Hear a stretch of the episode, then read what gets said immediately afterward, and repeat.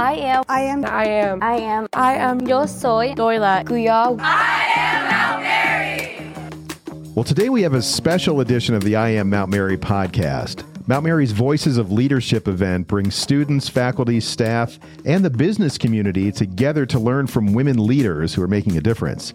The keynote speaker at this year's event is our guest today. April Hansen has gone from small town Wisconsin to the top of the corporate world.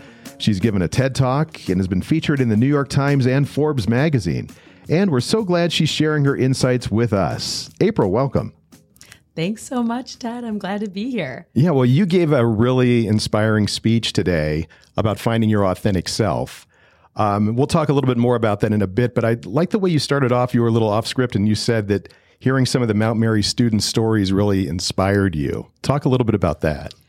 I can't even put into words the emotions that I felt when I was sitting in the audience, waiting to be introduced on stage, and was viewing the video of how the students incorporated the theme of authenticity into their work in various different courses. Um, anything from the holy bagels to the fashion design, and hearing and seeing how deep they dug into themselves and the creativity that they brought forth, and then wrapping that into the process of thinking, of designing, of learning into these projects. And sitting there as a as a consumer watching this video, um, it, it was honestly it was so overwhelming, but it was also so validating because there were little clips of my TEDx that I recorded just a year ago, um, and and how they took the theme from that, and then we rolled that into this broader theme of authenticity, and how they adopted it and they made it their own. It was truthfully an experience unlike any other that I felt. I was just overcome with gratitude. Yeah, for sure. The students here are really amazing and inspiring. That always seems to be the impression that people have when they come here. So let's talk about your background. You've gone from being a small town nurse to the leader of a multi billion dollar organization. Tell us how you made that leap. For sure. Um, I have always loved business and healthcare. And I knew that from a very young age. I became a certified nursing assistant when I was 16 and was working at the nursing home in Peshtigo where my mom worked. And I loved taking care of people. I loved the the vulnerability and the fragility that's involved in human connection when people are in need of care. And so I think at a at a young age, learning that it, it was very, very helpful. And so I pursued a nursing degree. But I also think I started my first business when I was like three, my mom reminds me. and so I always had this itch for business too. And I realized healthcare is a huge business, but where would I fit? Would I end up being like a hospital administrator or how would that work? But I, I think as either luck would have it or just the twists and turns along the way, I took a leap in opportunity and became a travel nurse when I was 22 years old and moved out to San Diego, California, started working at a hospital there. All told, I, I, traveled for many years, worked in eight different states at multiple different hospitals, and I became obsessed with the travel healthcare staffing industry. And so, as I wanted to scratch that itch for both business and healthcare, in 2010, I made a leap to go fully onto the corporate side. So now I was working inside the staffing companies instead of working for the staffing companies as a travel nurse. And that's really where, where this latest um, trajectory of my career stemmed from. So learning the client side of the business, um, learning all of the ins and outs about running a business itself and really thinking differently. And today, in my position, I am the group president of Workforce Solutions for Aya Healthcare, which is the nation's largest um, healthcare staffing and technology company. And we operate the globe's largest temporary staffing platform. So, really, really cool experience in digital marketing, um, creating marketplaces, adding new value on a platform things that I don't even think I thought about when I was a travel nurse and first coming into the corporate side. So you take everything that you've learned along the way and now you're turning it around and helping others with that. For sure. And, and and I would say that I've always loved to publicly speak. I I started public speaking when I was in 6th grade.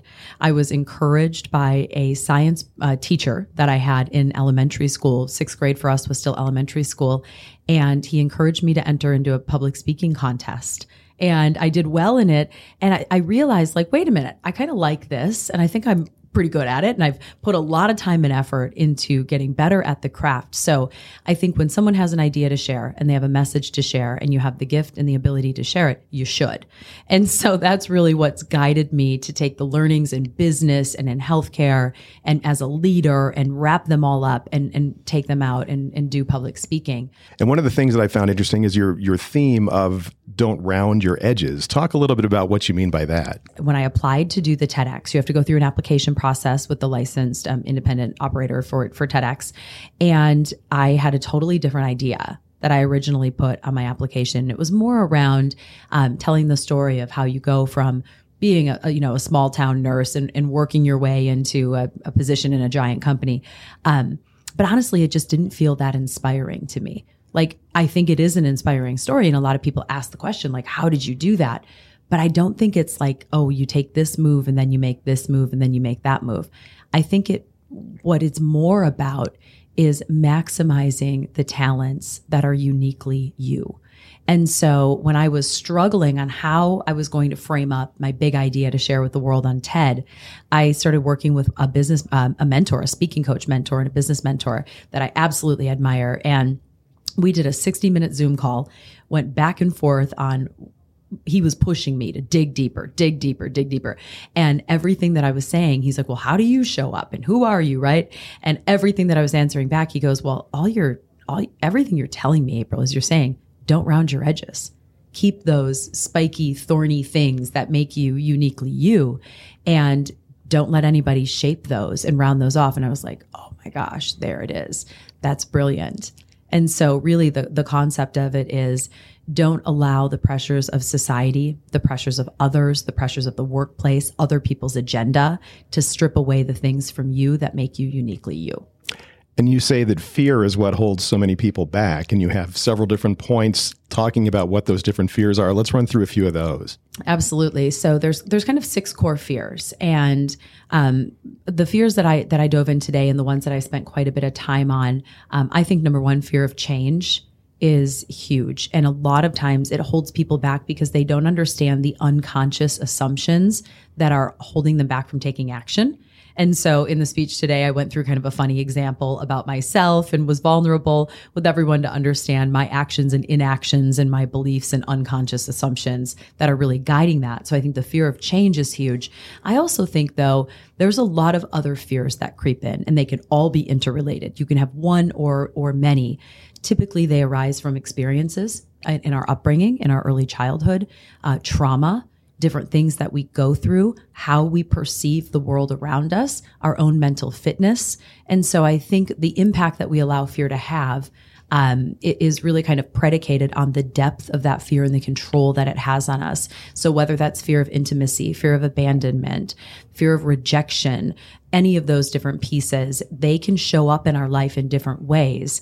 And if you're not conscious of the fact that they're there and using what you learn from that experience of fear to your own advantage, they can end up holding you back from achieving the things that you want to achieve. You use the example of putting on a mask that people sort of meld into what they think others want them to be. And how does that hold someone back from being successful?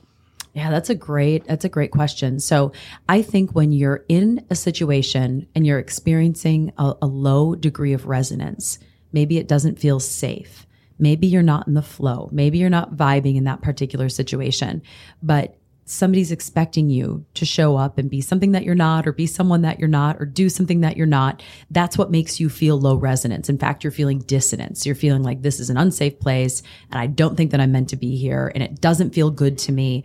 And if it's someplace where you have to be, or you feel like you need to be, or you can't get out of, you put on a mask and you just kind of mold into being whatever you're expected to be in that moment. But the, the harm that's done in that is you're not going to be able to bring your full potential. You're not really going to be able to unlock your creativity. You're not going to be able to contribute in the big ways that would leave your unique stamp or your personal stamp on whatever that outcome or output is. And so I think if we're cognizant of the fact in the times that we're not showing up, bringing our true selves, our heart of hearts, we're limiting our potential. So, do you think that uh, a school like Mount Mary with small classes that's women centric lends itself to helping students find that authentic self? I cannot even describe the experience on this campus. So if you're listening and you haven't been here, you have not interacted, you need to. Um, what I witnessed today in my very short interaction um, here on campus has been remarkable. I was able to go and spend some time with fashion design students that put together a, a project incorporating the theme of authenticity. And these students dug so deep. And not only did they have the the sort of final product which is getting to what design they're actually going to get materials for and put together and put in the fashion show they had to go from start to finish from mind mapping from picking out their themes their emotions putting that into colors and textures and digging really really deeply and i think the the type of learning that teaches you how to think and how to connect all of those dots that is such an inclusive and beautiful way to approach the world. Because in the work world, what we need is we need people that can really bring that next level of thinking, that can make decisions that will refuse to compromise their beliefs their value system and their character in order to achieve some sort of business out- outcome. They refuse to do that. And instead, they bring those things with them and we end up with better business outcomes. So the, the fostering of learning in this incredibly diverse and wonderful, beautiful community that is here on campus is, is unparalleled to any experience that, that I've had. Yeah, one of the things that we often hear, and we say this a lot, that employers tell us that they can tell the difference between a Mount Mary student and someone from some another university just without even looking at a resume. Just it's something about it. Maybe it's because here they have that opportunity to find that authentic self. I have no doubt. The light shines very, very, very bright. And the students that I met today, and just hearing, oh, I'm I do this, and then I started this club, and then I'm doing this, and, and then they're holding down multiple jobs, and they're going to school, and they have different sets of life challenges and backgrounds.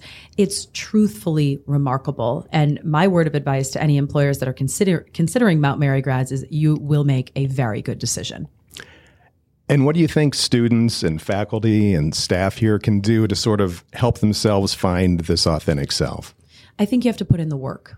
And so it starts with first identifying those fears, you know, really, really digging in and understanding what are the fears that are holding them back? How can they name them? How can they put them in a row and identify them when they show up? Um, and then I also think that it's important for people to take the time to actually write out your values and I was given advice that values should be verbs; they should be actions instead of you know simply having having a noun or something. Um, it, it should really be a verb where you're you're saying like I believe, I do, I will, and you're at you're making that an action item. And I think taking the time to actually draft that out, as well as your personal mission statement and your purpose statement, and then writing yourself a personal code of conduct. Am I acting in the way that my beliefs are slanted? Does my character display my actions and my beliefs in motion? And how am I agreeing with myself to react to situations that may be contradictory to what I believe and, and to my character? And taking the time to do the work is the most important piece in being able to pull out your true authentic self. And you've been talking about this a lot uh, over the last several years, I would imagine. Do you ever still find yourself struggling with some of these things?